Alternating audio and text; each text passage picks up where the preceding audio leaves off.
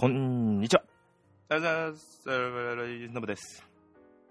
第52回になりました、ポッドキャストです。もうあったかくなってきました。今日日曜日、えー5月22日、今年東京は一番の暑さになるというお話です。確かに窓を開けてないと、エアコンはつけるほどではないんですが、窓を開けてないと暑いかなと感じます。えーこの寒暖の差の影響で、あったかい、寒いというのが続く影響で、風を風を何度もぶり返してしまいました。主に喉を何度もやられてしまいました。非常にきつい状況が続きました。今やっと落ち着いた状況ですね。夜咳が出たりとかもあったりして、まあなんとか落ち着きました。うん。な感じですね。はい。でですね、えー、ちょっと間空いてしまいましたが、ゲームの話ですね。えっと、5月10日発売の、発売しました、あアンチャーテッド。えー、アマゾンで買ったので実際11日に届きましたが、えー購入しました。えっ、と、まだ 今日が、あ、もう12日経ってんのか。経ってんですけど、まだクリアはできてませんが、えーやっております。えーアンチャーテッド自体は、実は1がやってないんですよ。2、3はやってんですけど、で、ビータの方もやってません。なので2作しかやってないんですが、今回、まあ、それを目当てというのも大げさなんですが、まあ、メタルギアが欲しかったっていうのもあったんですが、メタルギアとアンチャーテッドが欲しかったというのがあって、えープレイステーション4を購入したというのもあったなりました。で、やっとそれができるというので、えー買いました。で、まあ、感想ですね。すごいですね。あのー、何ですか？あれはリアルタイムなんですよね。常に映像が。常に映像がリアルタイムだから、あんな、なのにあんなに綺麗なんですよね。スタートした直後に、えーっと、まあ、ここはまあネタバレってほどネタバレではないと思うんでいいと思うんですけど、あまあ、船の上から始まるんですけど、もう本当実写というか、あの、今回一番変わったなと思ったのが表情の豊かさだと思うんですよ。うん。あんなに表情豊かじゃなかったと思うんですよね。前に。前見たときは。すげえ、表情が、いろんな表情を見せるんですよ。あれすごいなーって。あのー、一番、もうあれですよ、あの、不気味の谷っていうんですか？不気味の谷っていうのが、あのーどんどん人に CG とか人形とかがどんどん人に近づいていくとある程度のところで人間あ近づいていっての似せていくですね。似せていくと CG がどんどん CG が人に似せていくと途中でその人のに似すぎたのに人に似ていないっていう変なラインができるっていう。そこが不気味の谷っていうらしいんですよ。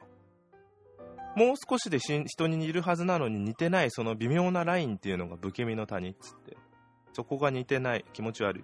うーんなんだろうな。ちょっと前だともしかしたらファイナルファンタジーの昔の映画今年やるやつじゃないですね。前前にやる映画、えースクエアが傾いた時に傾いた原因になった映画っていうのがもしかしたら不気味の谷かもしれませんね。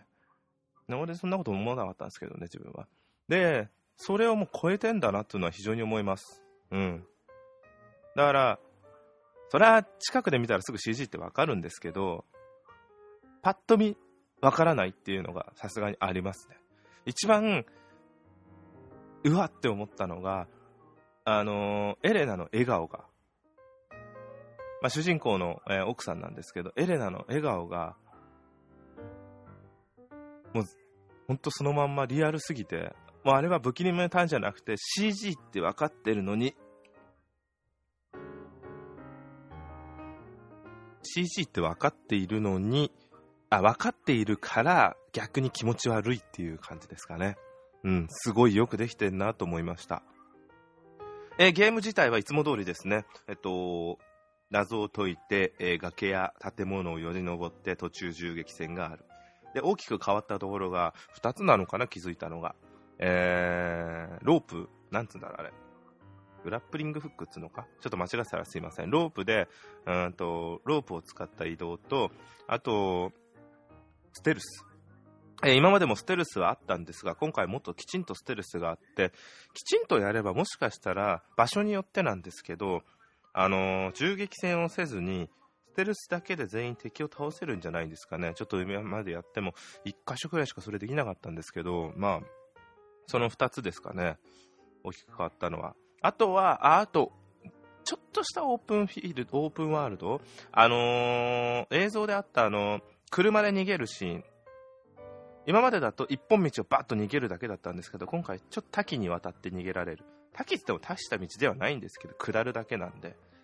っていうシーンがありましたね。で、あれ不思議ですよね。自分で操作してるはずなのに、ちゃんとなんか、周りが汲み取って、あ、これでいいのかなってやっていいのもいいんですよ。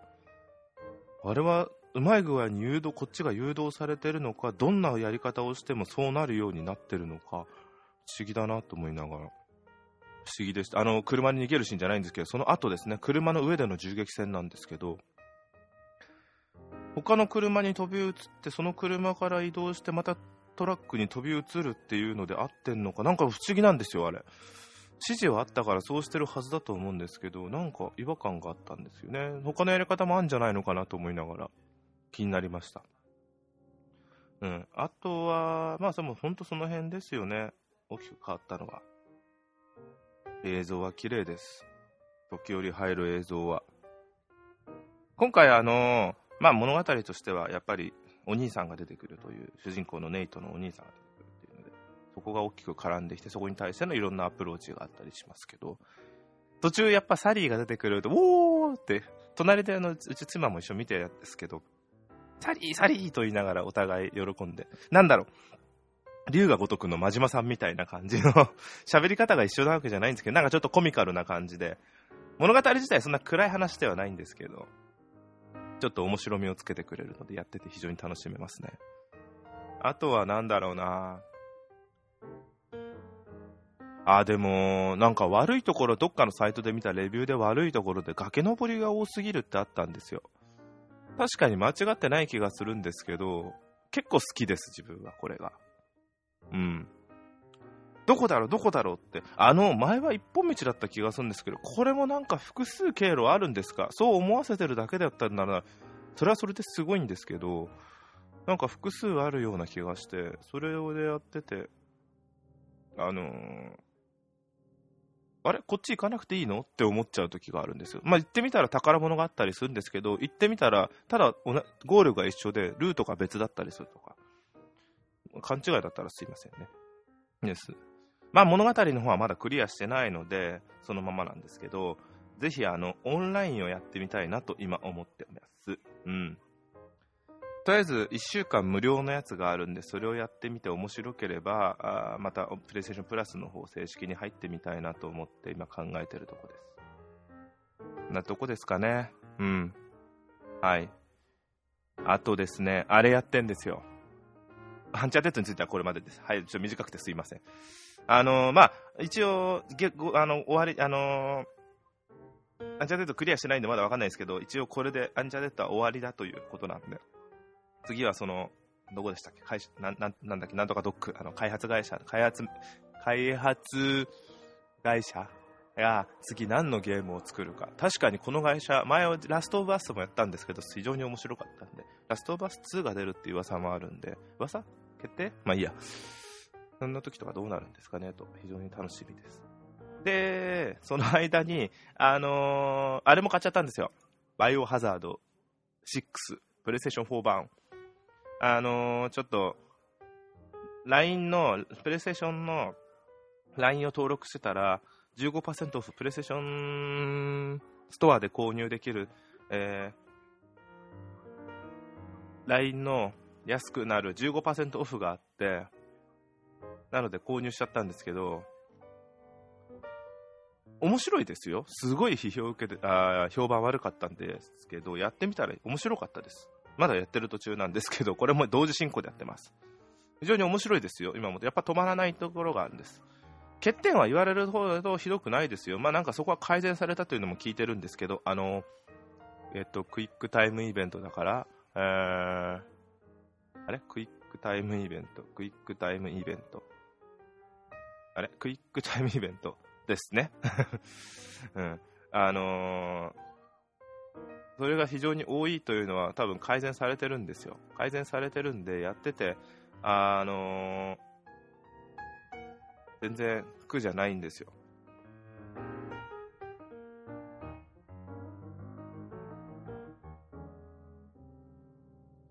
あの、でも、で物語はちょっとぶっ飛びすぎたんですけど、あのー、あ、QTE だね、クイックタイムイベント。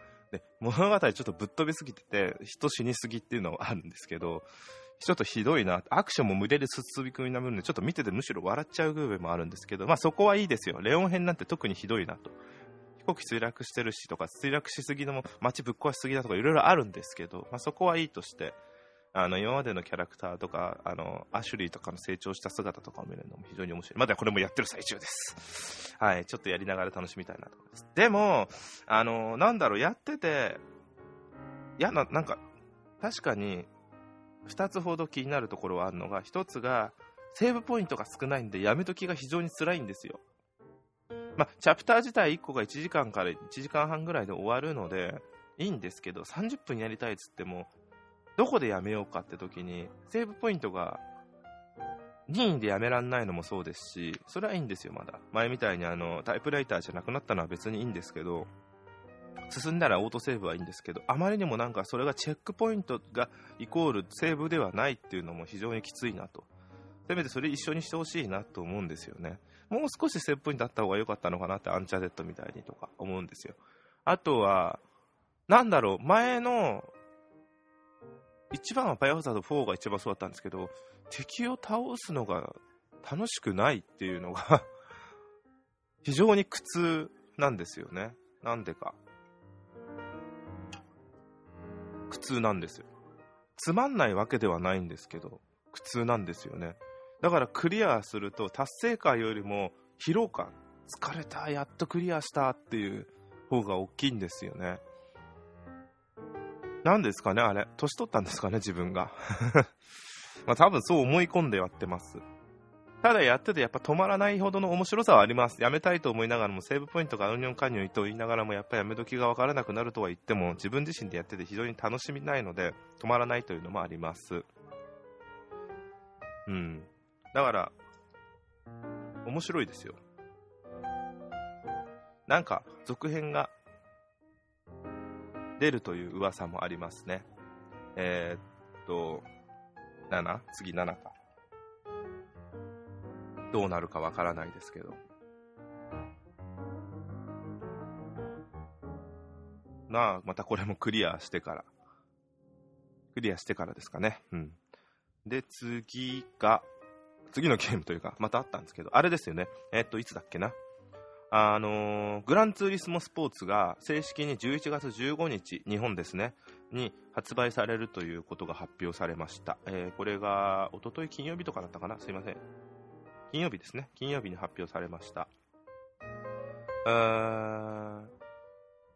ポーツということで、なんか正式に7ねといくつだっけ ?7 ではないという話なんですけど、まあそれはいいとして、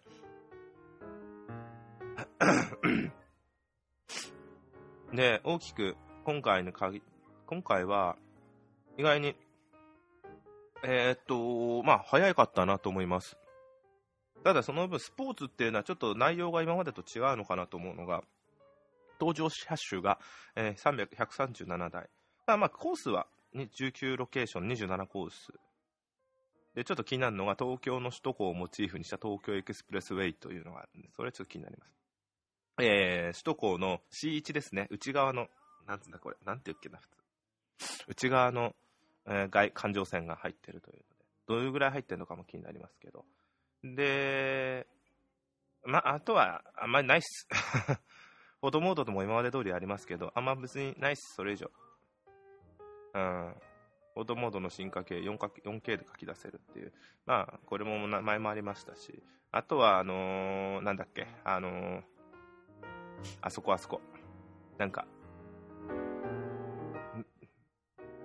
フィアでいいのかな？フィアとのコラボレーションでライセンスがもらえるっていうプログラムがあるって言うんですけど、まあ別にいいです。日本が含まれてないというのも書いてありますし、まあ、いつも通りの感じなのか実際やってみなきゃわかりません。あグランツリスモ自体好きなんですけど、非常になんか車として難しいなっていうのが、車は好きなんですけど、まあ、うん、その辺は言い訳なんです。ただ発売され、発表されましたっつので、楽しみです。10月はプレイステーション VR、えー、と9月はファイナルファンタジー15、10, 10月はプレイステーション VR で11月はプランツーリスモスポーツ。おすごいですね。なんかファイナルファンタジー7も、えー、2016年にはあのリメイク版が2016 16年に発売するという噂はずっとあるんですがどうなるんですかね。重きになりますね。まあゲームに対してはこんな感じです。以上ですかね。そうそうそうそう。面白い話が前ありまして。面白いっつったらその人に対して申し訳ないですけどあのー、たまたまネットで見たやつで、ちょっと記事が探したんですけど、見当たらなかったんですけど、あの、アマゾンの、あのー、アカウントが、えーと、なんつうんですか、なくなってしまうっていうんですか、バンっていうこと、BAN っていう言葉なんですけど、あれが、あの、いろんな理由があって、あのー、なくなってしまうっていうので、まあ、普段もちろんいい行いをしてなければなくなるのは当たり前なんですよ。いい行いっていうか、不正なことをしてたりとか。なんですけど、自分が見たやつで一番驚いたのが、あのー、2種類、2つあって、1つが、あの、引っ越しします。なので Amazon の配送先の住所を変えます。変えたら変えた先の住所が、実は前に住んでた人がそこで Amazon の不正をしてたせいで、まあ、アカウントを凍結されたっていうことがあったんですね。で、またそこに新しい人が引っ越してきて、それで Amazon の住所を登録したら、その人も不正とみなされて凍結されたっていう。それはあくまで家庭なんですけど、もしかしたらそうじゃないかって言われたのが。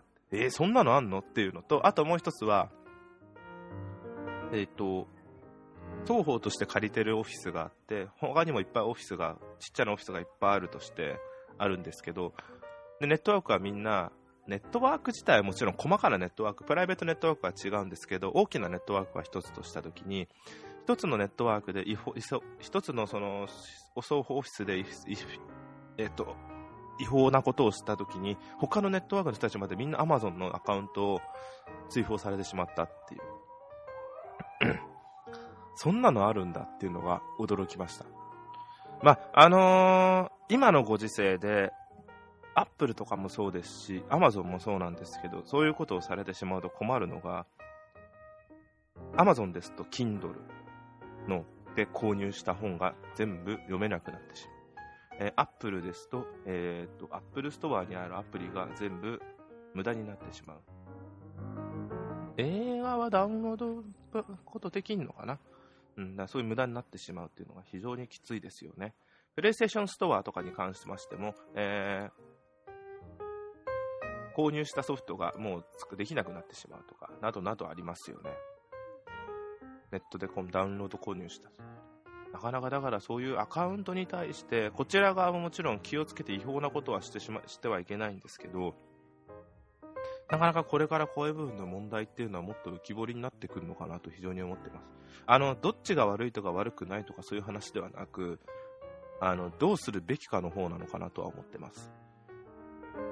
非常に難しい問題ではあるんですよ。その問題としてそれをちゃんと解決しなきゃいけない Amazon もあるかもしれませんが、あの起こりうる問題として非常に難しいのが、今の2つの問題というのはちょっと驚きな部分の例で、なすごい非常に稀だと思うんですよ。それに対して、いろいろと対応しなきゃいけない部分もありますし、こちら側もきちんとしなきゃいけない部分もあるんですよ。企業だけに頼る部分でもいけないでしょうし、企業も消費者に側に任せる部分でもいけない部分だろうと思いますし、なんかそこら辺っていうのは非常に難しいなと思いますね。まあ、自己責任って言葉も好きではないんですけど、きちんとしなきゃいけないんだろうなと思ってます。なんか答えはありません。すいません。